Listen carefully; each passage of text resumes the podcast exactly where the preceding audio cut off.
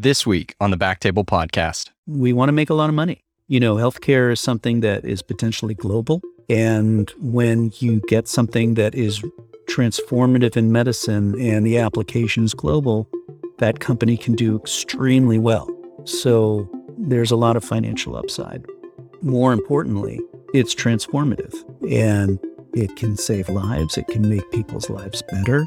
You know, we're not, we, and not, not that there's anything wrong with it, but we're not investing into consumer beverages or, you know, fizzy drinks, uh, which are great markets, I guess. I don't know much about them, but we're investing in transformative healthcare to make people's lives better.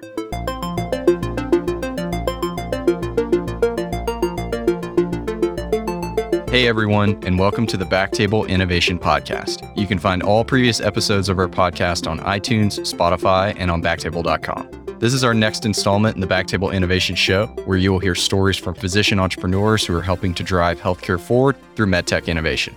We are very excited about our special guest today, Dr. Oren Eiloni Chiares. Orrin is an anesthesiologist and venture capitalist in San Francisco with a focus on healthcare. On the clinical side, he was CFO of a large private practice in San Francisco for many years. As a professional investor, he was the vice president of clinical investments at Angel MD. And most recently, he was CEO and managing partner of the Global Health Impact Fund, a venture fund focusing on investing in early stage healthcare innovation. Now, he's raising a new fund called Cura Capital. Today, we're going to learn about the mechanics of fundraising for a startup, and on the other side, how to get involved as an investor. With that, Orrin, thank you so much for coming on the show and welcome. Hey, Bryan, it's great to be here. Thank you. So, love to start off always with just a little introduction. Maybe you can tell us about yourself, where you live, uh, your specialty, your training, and current job. Awesome. So, well, you did a great job. So I'll, I'll just try and fill in fill in some gaps. So, uh, originally I'm from New York, but now I live in San Francisco. I've been here for now 20 years. So I guess you can take the boy out of New York, but at some point, maybe, maybe you lose that, but I, it's been a while. And, you know, I got my, uh, I did all of my training in, in the East Coast medical school and anesthesia in New York City. I also got an MBA from Columbia University before I moved out west. And I've been here since. I'm now retired from practice but practiced anesthesia until 2020. And I'm full time uh, working on venture capital. And it's been super exciting. And, and I look forward to talking about it today. Awesome. So, your clinical practice was that just were you doing general anesthesia? Um, I guess just general anesthesia practice. Yeah, it was. A, I was a generalist, but I specialized in critical care, liver transplants. We did a lot of liver transplant anesthesia, obstetrics. Really, you name it. You try not to pigeonhole yourself too much. Okay. Uh, no, that's great. Uh, so, with your investing career, when did you get involved with investing? That's a really interesting story uh, because it's such a it's such a lateral path out of medicine. But when I first got exposed to venture capital was when I was in business school, and I got to do some work with a venture capital firm in New York City, and it really it piqued my interest. It made me understand the value of venture in terms of innovation, in terms of growing the GDP. You know, all these these things that as a doctor you don't really think about. But then it was really difficult to find the path into it while still practicing medicine and not giving up, you know, the practice. So it took me until about 2016 when I met the team at Angel MD to find a startup that was building a platform for investing for doctors. And I said, well, that's that's basically me. That's my tribe. And so I was able to join them as an early employee and I was able to, you know, develop some networks of doctors and put together a process for understanding and evaluating early stage startups. And we actually raised quite a bit of money for, for companies and they've done some of them very, very well. So we're pretty excited about that. Awesome. That's great. You mentioned the effect of uh, venture capital on GDP. Uh, for our listeners out there, what is the impact that venture capital has that's a really that's a really cool question. So if you think about gross domestic product, you know, and every year we talk about it's growing, and if it doesn't grow, say at four percent, we say, "Oh no, everything's terrible." but we're we're talking about growth, right? So if you have a business and it's stable, it's a stable business, it's not growing, but it's also you're not losing any money. That's actually not GDP growth. That's just GDP stability. And so the only way to really get true you know, and and sustainable GDP growth is through innovation. So you have to build new products, build new new opportunities, build new industries. And how do you do that? Well, you know, for the big industries, they often rely on venture capital, private equity to support those efforts. Venture capital has a huge impact on GDP, on the country, on innovation with within industries like healthcare. I mean, it's a big, it's a powerful engine for growth. Exactly. It's a powerful engine for growth. And, you know, you can look at it on a macro level, whether it's, you know, artificial intelligence, whether it's genomics, whether it's renewable energies. They require large investments in order to accelerate and become something. But then if you look at it at a micro level, each company itself also requires investment. And venture capital really exists to either seed really good ideas or to accelerate growth of really good ideas. It operates in that early spot so that, you know, $1 can be worth, you know, a $100 uh, of, of effect. And so it, it, it really is powerful. And the truth is that everything is a business. Everything has to make money. Everything has to show revenue and show value. And part of that is bringing in capital to support those efforts so that you can continue to support those efforts downstream until the point in time at which a company can be self sustaining. Absolutely. That's a great segue. So let's start at the beginning. Why would a startup seek fundraising? Right. So ideally, if you're in a position where you have a startup, then you don't really, and you have a lot of money, then you don't necessarily need fundraising, right? You need capital to pay for materials, to pay for, you know, offices, to pay for staff, to pay for patents, licensing, and all of these different things require money. If you don't need money because you can figure out another way around, that's great, but it's often a very large investment. And when it is, the the people who start the companies don't don't necessarily want to take all of that risk on their shoulders themselves. So they're willing to share the risk and also share the result, you know, share the rewards if things go well. And so if you want to build a company that is in medicine and requires, you know, going through the FDA, it's going to require a lot of capital to do all of the work you need to discover your IP, protect your IP, study your IP, and then get it through the FDA before you can even sell anything. And so, in order to do that, you go to the venture community and you try to raise money. And for the money, you exchange equity or some security or position in your company.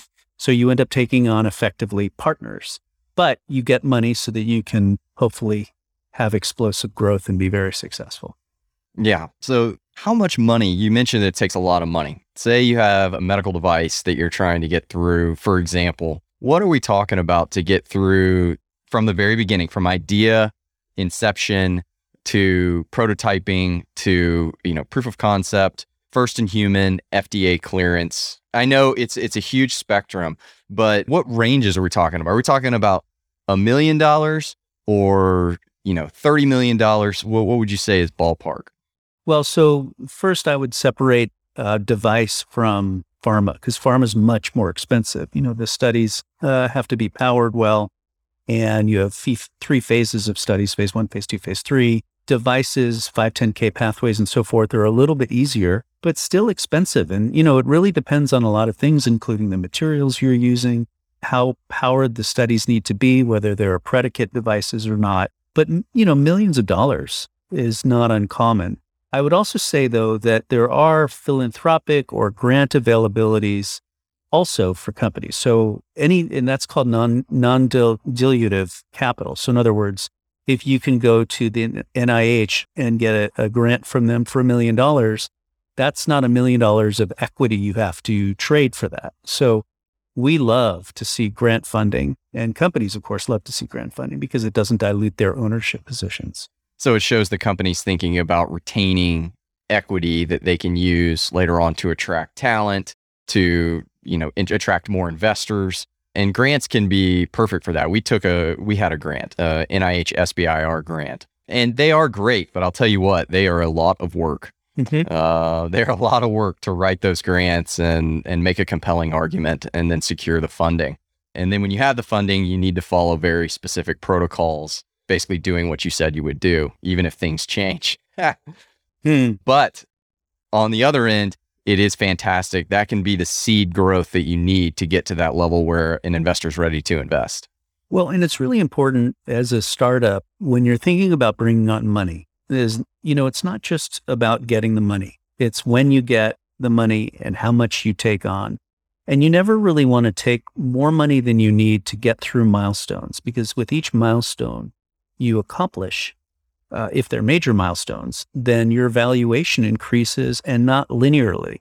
Um, so if you can take $500,000 and get a working prototype to market, then don't sell equity in, you know, $2 million of equity in your company at a lower stock price. Sell 500, maybe t- a little extra, 700,000, and then sell the rest of that afterwards when your valuation has gone up.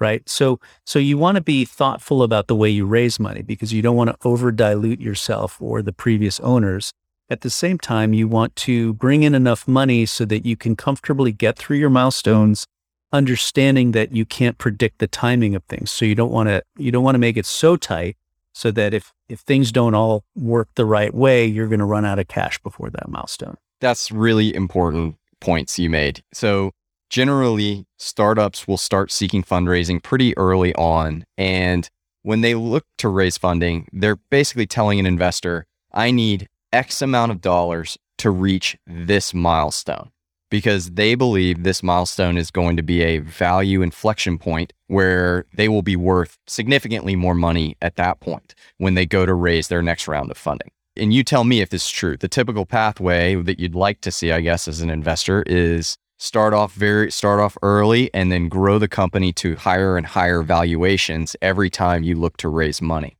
Is that correct? I do, but I, I think that it's it's you have to be careful because raising money itself is challenging. And so you don't want to have the hubris that the moment you need money, it will f- come flying at you. Mm. Right. And the market goes up and down. So there are factors like COVID that have nothing to do necessarily with the internal workings of a company. And so you don't want to be too, you don't want to take for granted the, the challenges for fundraising. At the same time, it doesn't make sense to take in, you know, double the amount of money you need to get through a milestone because you've just essentially sold equity at a very low rate th- that you didn't have to do, right? So, so I think it just depends. And of course, you know, if we're talking fifty, hundred thousand dollars early on, maybe it's not as big a deal. But you know, you really want to think about what those numbers look like. I think about it when you're doing a fundraise the way when you're doing a home renovation, which is whatever the contractor tells you, you're going to need 20% more, like ah. plan on it. Right. And so totally, if you're going to raise, just raise beyond that and you should be okay. And of course, you can always go back and raise more if you're wrong mm-hmm. uh, or try to, but, but this way you give yourself enough of a cushion to hopefully mitigate those risks. Yeah, that's a that's a really great point. And can you just as an example, can you take us through a fictitious company or even a real company if you have one you know, what are they, ra- what are these companies raising from the very beginning? Say they're starting at, uh, the stages are you have an idea and then you maybe go to friends and family. You're raising from angel investors potentially at that right. point to get right. to, to develop your intellectual property, develop a first proof of concept or prototype. And then you go to seed stage or seed, series A, series B? These are terms that I think our listeners may want to understand a little bit better. That's a really great question. It's just mechanics, really, the mechanics of fundraising. So the friends and family or the angel round, those are considered rounds where people are investing typically small amounts of money, $20, $50,000, maybe more, maybe less. And what you're looking for is essentially seed financing, get the company off the ground, maybe protect your intellectual property, fund some early you know, preclinical work, right? More professional investors are going to want to see some degree of certainty around the company before you do that. For instance, I don't really like to talk to a company that hasn't, um, re- you know, obtained control of whatever intellectual property they have. Mm-hmm. No, that's a really good point. If you're working with, you know, a university or working, you know, with a bunch of partners, if you haven't secured the IP, then what value does the does the company truly have? Right. And you're not going to want to take a lot of money at that point either because your valuation is not very high, right? So if you take a million dollars when your valuation is only maybe $1.5 million, that's already two thirds of your company that you've sold away. You have to really think about what do I need? What's the least amount I need to get through that inflection point? So you go to your friends and family, and that's a really important round because it's a version of skin in the game, right? I want to see that the entrepreneurs, they've put their, you know, they've mortgaged their home, they've taken money out of their 401k. They need this to work. You know, if, if again, if you're an entrepreneur and you're like, yeah, if it works, it's great. If it doesn't work, who cares? I'm good. Like that's not really a good feeling for a professional investor because it doesn't feel like you're going to stick with it when things get hard. That's a great point. And so, you know, if your parents put money into it, if your cousins, you know, there's a mm-hmm. lot of mm-hmm. accountability that gets built into that. So, yeah, you don't want to fail at that point. You're thinking exactly. about it. I mean, you have to see these people at Thanksgiving every year or whatever. Exactly. So you, you, you know, you're going to have to have hard conversations with them. Now, right. Uh, you know, of course, everybody needs to know that these are, they're always risky investments, but it makes you, what you're saying is it's good motivation for the mon- uh, entrepreneur to really drive this thing towards success. Right. You know, you, you companies are going to fail. Mm-hmm. You want them to fail for the right reasons and not the wrong ones. Like a I lack think. of motivation. That's a like, wrong reason. Like I got bored and yeah. I walked away. Right. That's right. that's not really a good reason. So okay. anyway, so so you have your friends and family, and then yes. you have your angel round, which is more formal. There are a lot of people who who are considered angel investors, and they're they're not quite professional investors, i.e., working with you know corporations but they invest and they can invest considerable amount of money. Uh, and you can do that through angel networks like I did through Angel MD or Keiretsu Forum or networks like that, or they can do them independently. And they can be a tremendous resource. They also can be great because they can have personal experiences that can support you. And they can be very personally motivated because they may have a personal connection, especially in healthcare, with the work that you're doing. So they can be really great allies uh, beyond the capital. But again, in the angel world, you're only going to get so far. And if you're trying to, you know, raise $10 million to fund studies, hmm. you really have to turn to the professional markets. And so I find that the angels, there are even angels in the series A. So these are the stages as you have these angel rounds and then a seed, a seed round, which is basically where, you know, we're planting the seed of the company to help it grow. So it's the early days. And then you have your Series A, your Series B, your Series C, and so forth until you have an exit. And that's when things start to get more professional because with each round, you typically want to bring in more money and higher valuations. And companies are more sophisticated. You know, in the Series seed round, you're typically a company, you have a slide deck, you have some projections, but a lot of it is abstract and ideated, but not actually executed. Whereas as you get further down the road, you become more and more execution based and you have to actually show, show the progress. So theoretically, uh, hypothetically, say you have a company, they go through their seed, now they have a prototype, they may raise a series A and the milestone they would be raising on would be perhaps to get through the FDA, to get right. to clearance.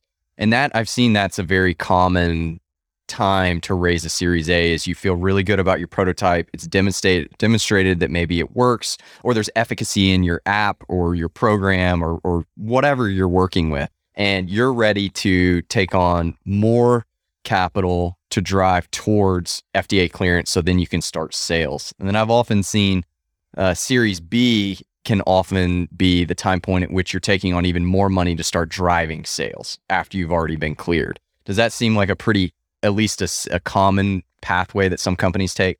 I think so. I mean, you'll see some companies require more more work in terms of their studying, and mm-hmm. so they'll they'll sometimes do a Series A one and A two, right? Sometimes even go into Series B. But I would say, as a general rule, that's about right. You know, okay. the Perry FDA clearance is typically a Series A event. Right. Okay. Perfect. Uh, that's helpful. And then, okay, so you've raised all this money are there any? I just want to go back to the friends and family that you mentioned. Is there any dangers to raising money from friends and family? Like the obvious, I would. Guess it depends who assume. who's in yeah. your family, right?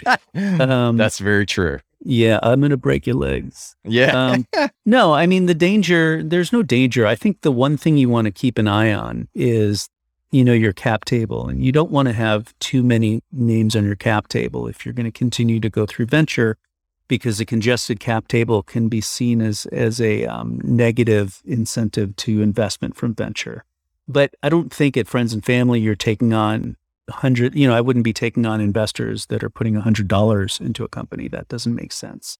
So you still want to have minimums, and you know, you want to have a, a reasonable goal. I think that it's just the problem is is that your friends and family round is not typically going to be people who can help you with your business necessarily, right? So they're like we're in medicine, we do health tech my friends and family might be lawyers or teachers. They, they don't know, necessarily know anything about health tech. So they're, they're money, but they're not necessarily smart money. So, uh, you know, I mean, I think that there are limitations to that group, but these are just really meant to get you off the ground. Now, as you grow, if your friends and family happen to be wealthy and they want to continue to invest, there's no, there's nothing wrong with that. But, you know, ideally, every dollar you take hopefully will be smart money, people who can help grow your business. Okay, that makes total sense. And on the other side, it's called dumb money. We're going to say that just so you guys know, but it's it's not because the people you're investing with are dumb. It is because hmm. we're talking about the the experience that a professional investor who is used to, you know, working with companies and bringing them to the next level. That is what smart money does for you. Yeah, I mean, maybe a better phrase, although it's not used, would be strategic money, right? There you money, go. Yeah. money that actually helps you with your business instead of just the capital. But don't devalue the don't devalue the value of the dollar. I mean, yeah, all of these companies need money to grow, and it's great if that money can come with advice and guidance and all of these other things. But at the end of the day, the guidance is great, but if there's not money with it, it's it's not really going to help you. Totally.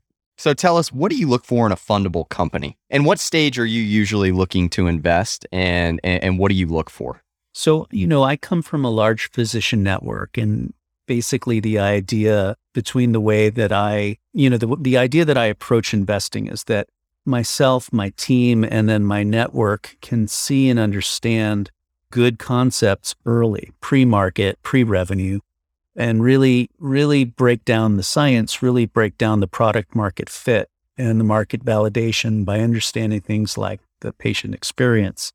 And then layering on top of that, of course, an understanding of what the business looks like. So really getting both parts of the, both pieces of that puzzle together. And so that really works well in an early stage because those companies they're almost science experiments. You know, they have to get through the regulations, they have to prove these things before they can sell.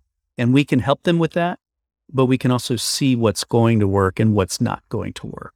And so that's very powerful. And most people don't have that kind of insight. So that's where I operate. And then, you know, we can do follow on investments. So what that is, if you've invested in a company and then they're going back to the market because they've gotten through the milestone that you invested in them for, and they need more money to get through the next milestone, you want to follow on with investment. So the fund that I'm building at Cura Capital will do an initial investment at either seed or Series A, uh, typically, and then follow on, hopefully to exit. There's a benefit for an investor to doing a follow-on investment, which is investment, which is that you don't get diluted. So if the price goes up, if the price goes down, as long as you continue to buy equity, you protect your position in that company and you protect, you know, you protect your investment and the value of the investment. So, so that's what that fund will do. But being an early allows me to, to see those things and actually has been a real benefit to the companies also because as a doctor slash business guy, I've been able to help them raise money by, you know, by talking to other investors and really explaining what we saw as a team as being their clinical value and their market value. So that's a really great space for us. Once companies get through the FDA, they they do become to some extent sales and marketing engines. Mm-hmm. Yep. And it's a different skill set, and it's one that we're not we're not uh, ignorant of, but less we have less cachet in that area. Oh, that makes total sense. I think you you specialize in taking understanding the vision of the entrepreneur and and helping them get to a certain milestone specifically how important is vision for your entrepreneurs? How important is it they communicate their value add uh, or their value proposition to you? And do you have any examples of companies that just kind of hit hit on all cylinders? And what does that look like?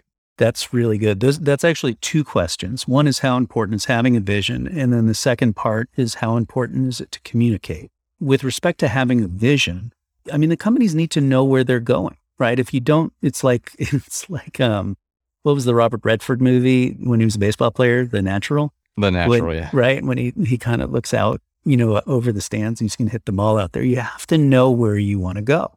And if you don't, how do you make the right decisions along the way? So, so it's important to have a coherent path. In Silicon Valley, everybody's like, you know, gets a little bit, you know, enamored with the idea of these visionaries. And I think that you have to balance that with the realistic challenges that lay ahead and understand and properly assess what those challenges look like. So the vision is good, but it can't be unmoored from reality. Mm. Communicating the vision is an entirely different skill set.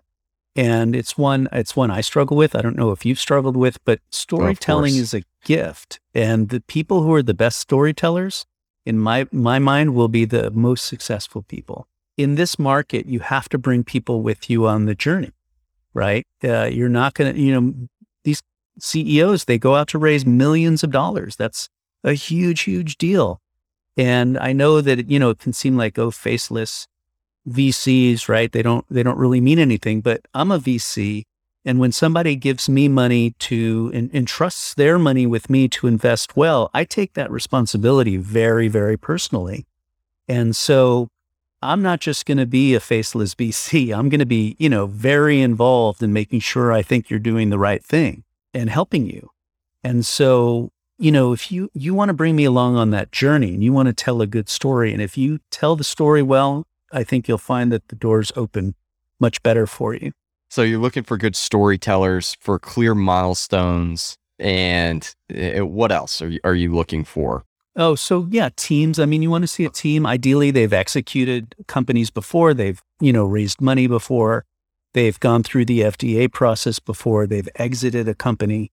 You want to see people in medicine, I think, that have notability in their field. Uh, I think that's really critical. But I think you want to look at, we want to look at the science and, and really the underlying market that is being, the market need that's being met. I really like when I see companies that are affiliated with with name institutions. That's very validating.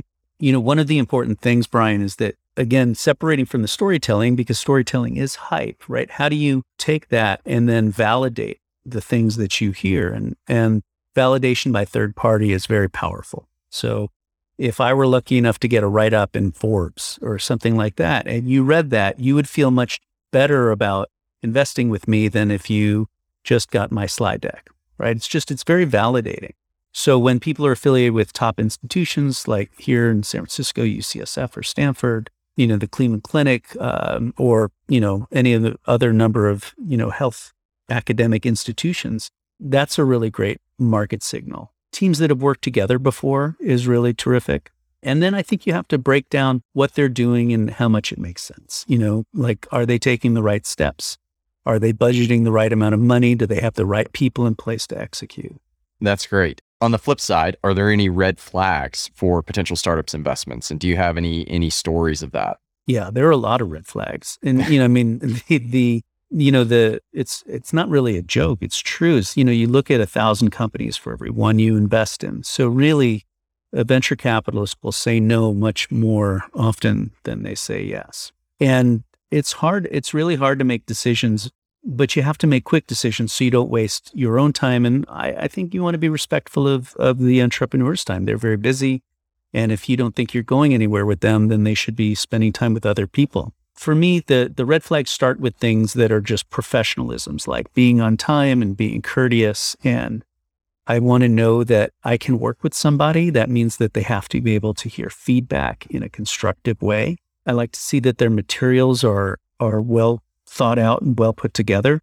So when there are a lot of mistakes in their deck, when they're making claims that are unsupportable, like those things just really like they they're just it's like turn ons and turn offs. Those are big turn offs for me. I, I think those are the big ones. I think that, you know, I really think that it's important to have a functioning board for oversight. I've seen too many startup leaders, not just the CEO, but you know, the people in the C suite or the founders cut corners when they shouldn't and make make really bad and ethically dubious uh, decisions. And that's not the business I want to be in. And I, I think that it's important that they have the guidance of people who've walked the walk and talked the talk. And that's what the board does. And if there's no oversight, then, you know, shenanigans can ensue. Totally. So tell us, do you have any, uh, before we switch gears to investing, what do, do you have any advice, specific advice for founders looking to raise money that might be, might be listening now, say getting ready to raise a seed round or even friends and family? Tell a good story and really think about, you know, there are a lot of deck solutions available online. You know, what problem are you solving? I guess I ask three questions, right? Why are you doing this now? Why this? Why now? And why you? Answer those three questions, you know, and if you can't, then do some introspection. But, you know, what's important about what, what you're doing? Why should I invest in this company as opposed to any other company? I think if you're entering a space that's truly innovative, then you have to explain why it's important. If you're ex- entering a space that is already saturated with solutions, you have to explain why you think you're going to succeed where others are already succeeding and many more are probably failing. You know, you just have to tell a story. It's so true. You, I mean, it's almost, you really do have to be uh, it almost is sales at every level of the game. Even before you actually start selling your product, you are selling yourself, your team, and your vision. Right. And everybody wants to hear a story. Everybody wants to hear a story. we call I call it the ugly baby phenomenon. Nobody's going to tell you your baby is ugly. So nobody's going to tell you, you know, and, they, and nor should they. Let's let's yeah. be clear about that. right. Every baby's uh, beautiful. For, for anybody who's asking, right? They're all beautiful. But yeah. but nobody's going to tell you your company's terrible, even if they think so, because it's just it's impolite. And even if they really like what you're doing, there's a big difference between thinking you're doing something cool and thinking what you're doing is going to change the world or at least mm-hmm. be successful. And by successful, I mean make it to market and give the investors a, an appropriate return. So the idea that when you get positive feedback from people, first, it may just be right social lubrication. But even if they do like what you're doing, hearing that is great and it makes you feel good. But getting people to write a check for $100,000 or a million dollars, that's a completely different game. And you really have to understand if you want me to write you a check for a million dollars, that's a big deal. And you have to be prepared to do a lot of work for that. And so you got to walk in without an ego. You can't think that, hey, I'm the greatest thing since Steve Jobs and you're just going to throw money at me. I want to do my diligence. I want to make sure that when I write that check, that I feel comfortable that you're going to do the right things to make it, make things successful. Oh, that's great advice. All right. So with that, let's switch gears. Let's talk about the other side of the, the equation here, uh, being an investor. So, how does one, become, as a physician or a clinician in general, become, or anyone really become an investor? Can anyone be an investor? Do you have to be qualified? Right. So, so there are a couple of different pathways, and of course, there's the public market, and you can just buy stocks, and anyone can do that. You can open up an account online and you know, that's all pretty easy to do. That's not really what we're doing because we're investing in the private markets.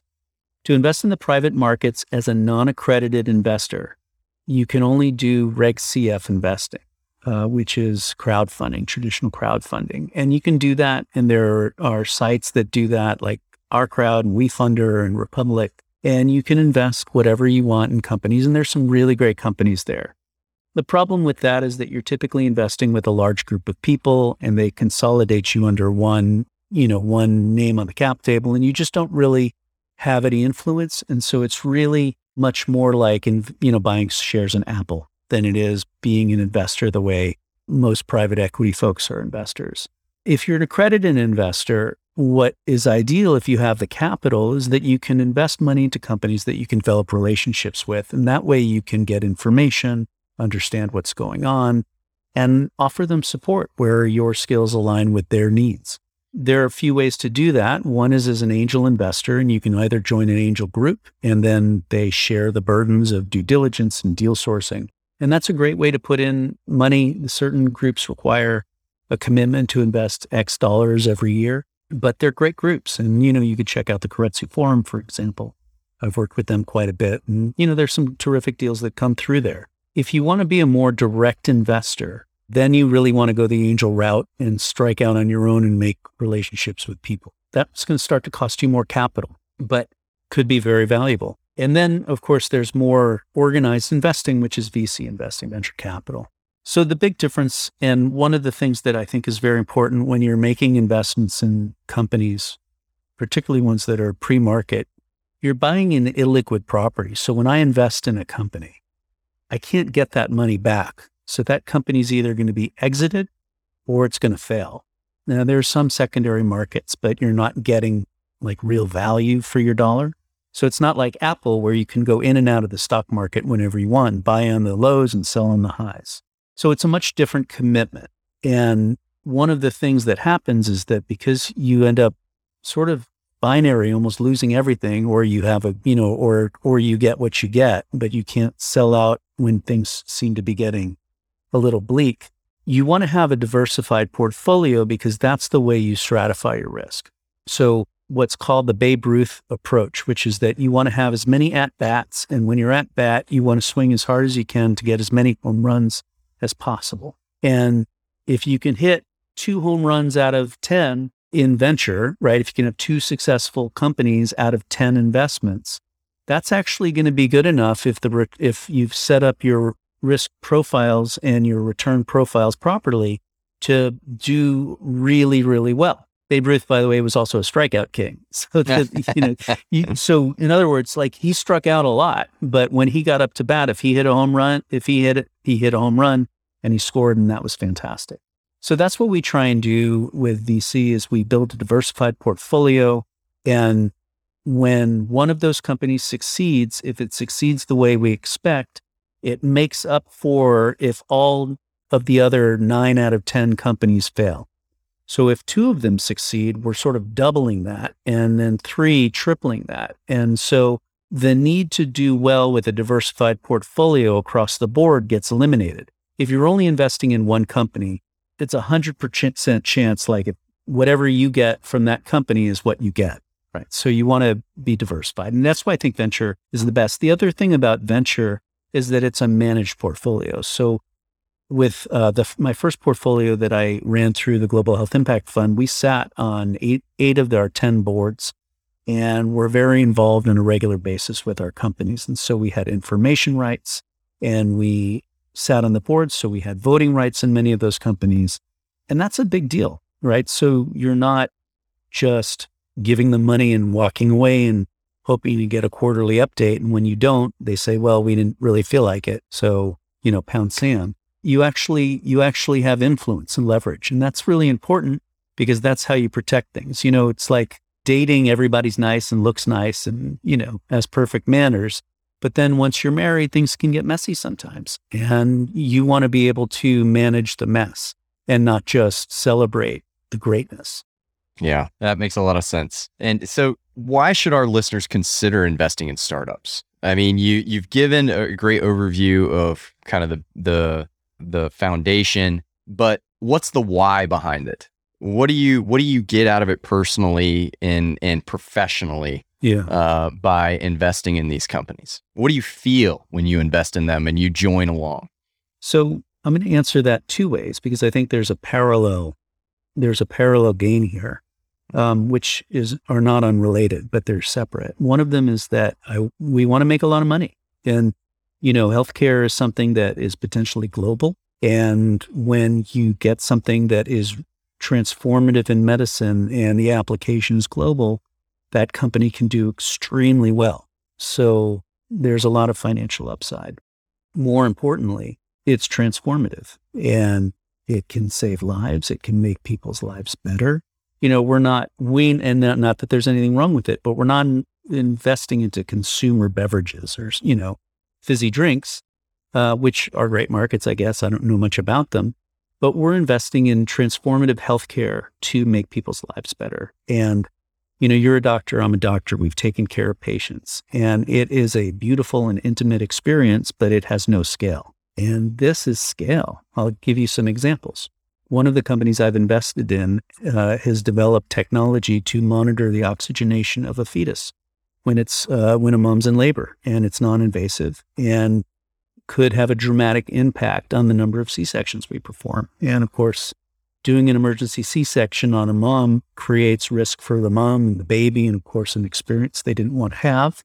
And a lot of times they're unnecessary, but the data we have is not adequate to differentiate between necessity and not necessity. So that's transformative. And if the technology gets to market, in my opinion, as somebody who's been in the OB suite doing anesthesia for years and years, this could be technology that should be on every mom's, laboring mom's stomach. Um, another company I've invested in has a unique approach. Um, it's a molecule that can, um, in the lab, has shown really great data that uh, affects the growth of glioblastoma. Glioblastoma is a brain tumor, as you know, that has a death sentence of about 12 months. I mean, it's it's an awful, awful disease. And there's radiation, and then there's one drug treatment that has some efficacy, but even with those, you're looking at 12 to 15 months mortality. So imagine changing that and imagine the impact on the lives of the people who have that throughout the whole world, right? I mean, that's a big deal. And because of me and my colleagues and the people who've trusted their capital with me, maybe that company will get to market. Now, they haven't yet, so they're still doing FDA studies. But all of these things, when we see them, they're all potential, right? And we want to see that the boxes have been checked and that the science holds up but that doesn't mean that they will succeed. There's just a lot of hurdles that you can't measure early on, but they can't get anywhere without that capital. So that's just two companies to, to name a couple, you know, of the companies that I'm involved with, but just really interesting technologies, really interesting solutions. And we can be a part of that. And what's interesting is that you think that every good idea succeeds. And that's just not true because there's so many reasons why good ideas can fail, including a lack of capital. So, talking about what clinicians can bring to the table, to the investment, to the company itself, to the mm-hmm. team, what do you see as the strengths of the of physicians as investors and where they can really add value to this process?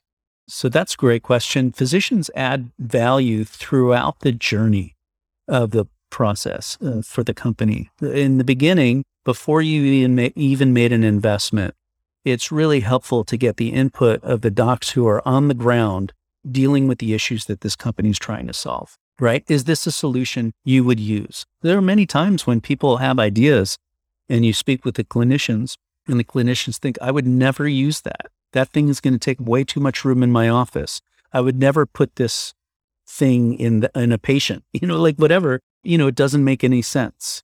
I already have something that's just as good and it's going to be a lot cheaper you know, there's just a million reasons why they wouldn't use something. And if you don't talk to them and all you're doing is drinking the Kool Aid of the entrepreneur, eh, you know, it's really easy to get fooled. So having them be a part of the due diligence process and looking at the companies is really powerful.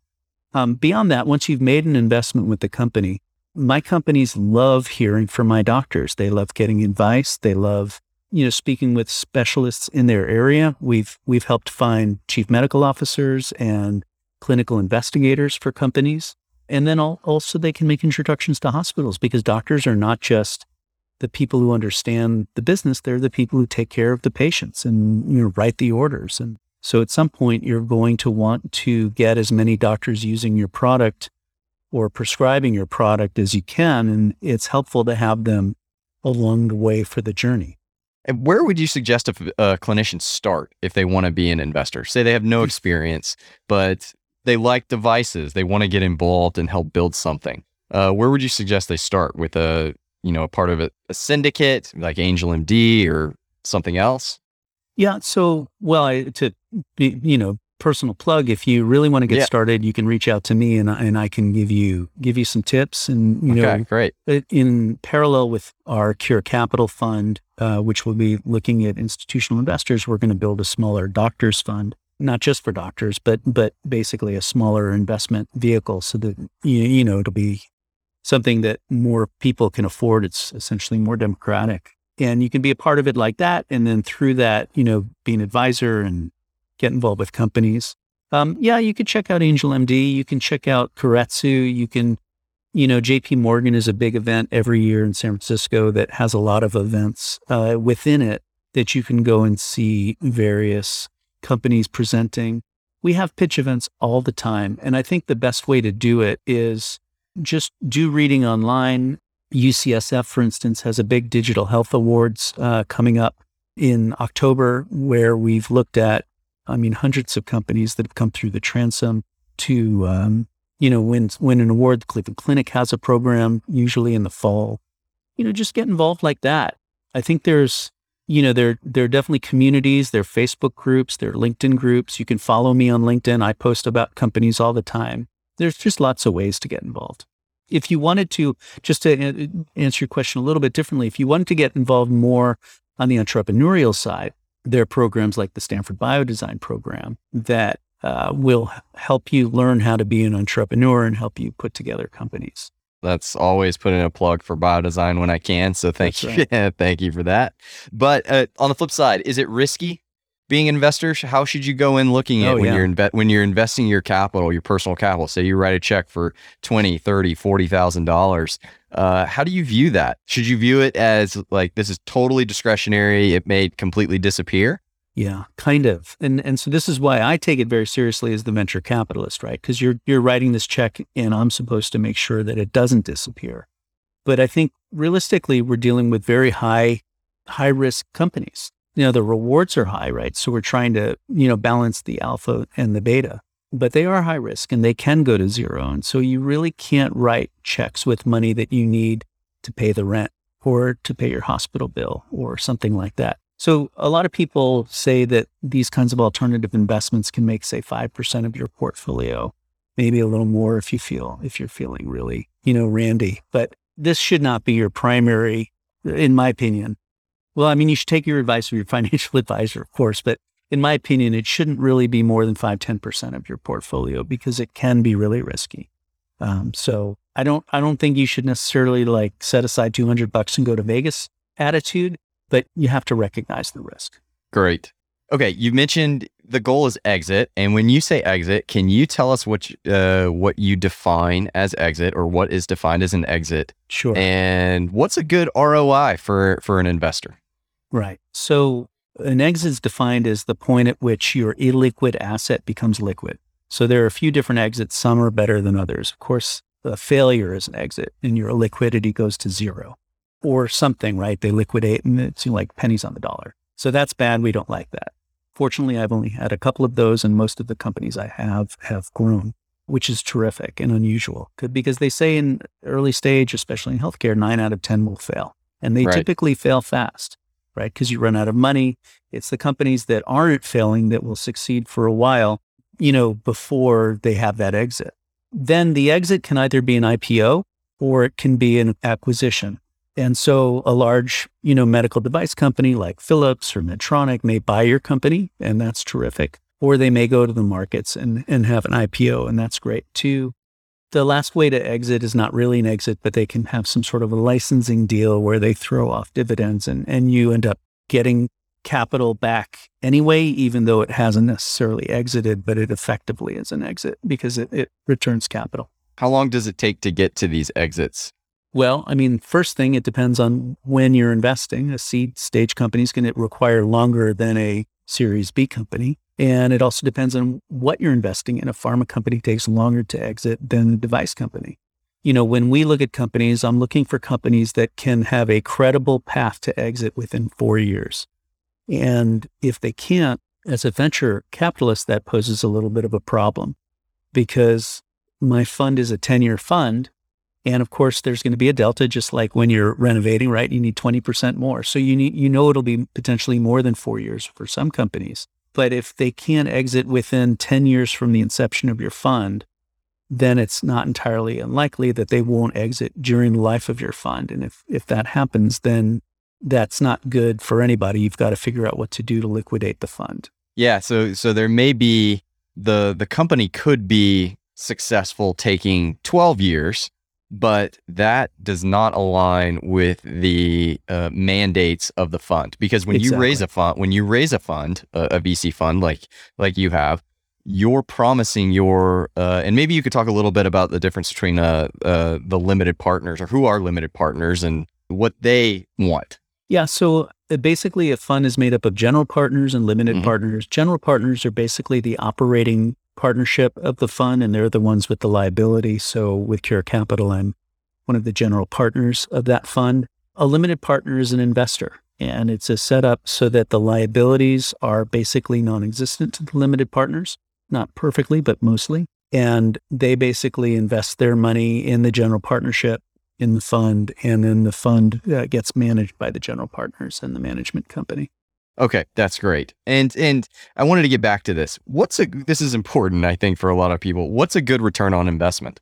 Oh, right. So, so again, you know, everything is relative, right? And risk rewards change. So the later you come in, the lower the risk. So you you accept a lower return on investment. When I look at companies in the Series C to Series A range, I'd like to see at least a 20x return on my investment. So a million dollars becomes $20 million. And of course, these are projections. And so it's not like they're making some sort of commitment to that. But if they can't even on paper create a credible case for that kind of growth, in my mind, it's the risks associated with that are not worth it. So it has to make sense from a math standpoint for you to want to invest in it. You have to Yeah. be able to get a certain amount out so that you can return a good return to your limited partners and general partners as well. Well, every every every fund is going to have a thesis. Now, you can invest in less risky companies that have lower ROIs, and that's okay. You can, you know, you hit a lot of doubles and triples. There's nothing wrong with that as long as that's baked into your thesis and you understand what that looks like. But what we do is high risk, and there are a lot of places, a lot of points in time on their journeys where companies can be shot down to zero. Right? If you don't get through the FDA, you're done. Right? So you have to mitigate those risks by making sure a company can return a high reward. So remember back to the diversification idea. If you have 10 companies in your $10 million portfolio and you invest a million dollars in each company, each of those companies can get 20x return on investment. So if one of those companies succeeds and nine fails, nine fail, that means that you have $20 million returned. So you've returned 10 million on an investment of $10 million. So that's a, that's a, you know, you've doubled the money and that's okay. That's pretty good. If you have two of those companies succeed, 20% success, then you're returning uh, $30 million on the $10 million investment. That's much better, right? And so, and of course, it also depends on the timing, right? If you return that in two years, that's much, much better and as opposed to returning it in 10 years. And the, the number we look at there is called the internal rate of return or IRR which is basically the amount of gain on an annualized basis. But essentially, you want to know when you're doing your portfolio construction that one success is going to make up for a lot of failures. And so it has to have a high rate of return. Oh, that makes total sense. Okay, I think that is a great place to stop. It has been fantastic chatting with you, Orrin. Really great stuff. So I'm gonna make I'm gonna say a little summary right now, and then you feel free at the end to add anything if you have it. So what I'm hearing, starting on the fundraising side, is investors want to see skin in the game. So investing yourself can really show potential investors that you have the right motivations and everybody's incentives are aligned because you don't want to disappoint, uh, you know, Uncle Uncle John at, at, at Thanksgiving if that's one of your investors. Next, most successful entrepreneurs are the best storytellers. Millions of dollars they're trying to raise, a- and VCs and and everybody wants to hear a good story. So so being a good storyteller is a, is really a critical skill to have because you're trying to to share your vision and you're trying to not just share it, you're trying to get other people to believe it and buy in just as much as you do as well. And being a good storyteller is such a great way to do that. The three questions you say you like to ask ask every entrepreneur. Why this? Why this technology? Why now? Why why wasn't this done 5 years ago? What do you have? And and then why you? Are you the team to get it done? And, you know, being associated with a good institution or having good bona fides is a great way of showing those things. As an investor, have a diversified portfolio. So the Babe Ruth approach, I love that. Uh, as many at bats as you as you as possible, so you can hit more home runs. And for you guys as investors, it sounds like you want two out of ten. Uh, you know, would be would be great. And if you get higher, it's just even better. Uh, but it also, on the flip side, it shows that the vast majority of these are going to fail. And potential investors, physicians, clinicians should keep that in mind uh, and really have a diversified portfolio. And it shouldn't be more than five to ten percent of your portfolio, is what I'm hearing from you. And I, I think that's that makes a lot of sense. Finally, investing in healthcare can be transformative. It's something, it's the intangible. You're not just in, investing in a widget, you're investing in improving somebody's life. And that can be transformative. It makes it so much better when you succeed and you know you're improving people's lives. And on top of that, you get a return on investment. So, anything you would like to add to that? Bryan, that was a fantastic summary. And, and, way way less wordy than me. I rambled. No, I got you. it from you, so it's your it's your words. Uh, but uh, thank you so much, Orrin. Uh, that was fantastic, and we'd love to have you back on. Uh, and and we'll just hit some of these points and and, and really dive into them uh, even more because there's just too there's too much to talk about to be honest. But it was fantastic chatting with you. Nice talking to you too. I really enjoyed the the discussion. Thank you. Thank you.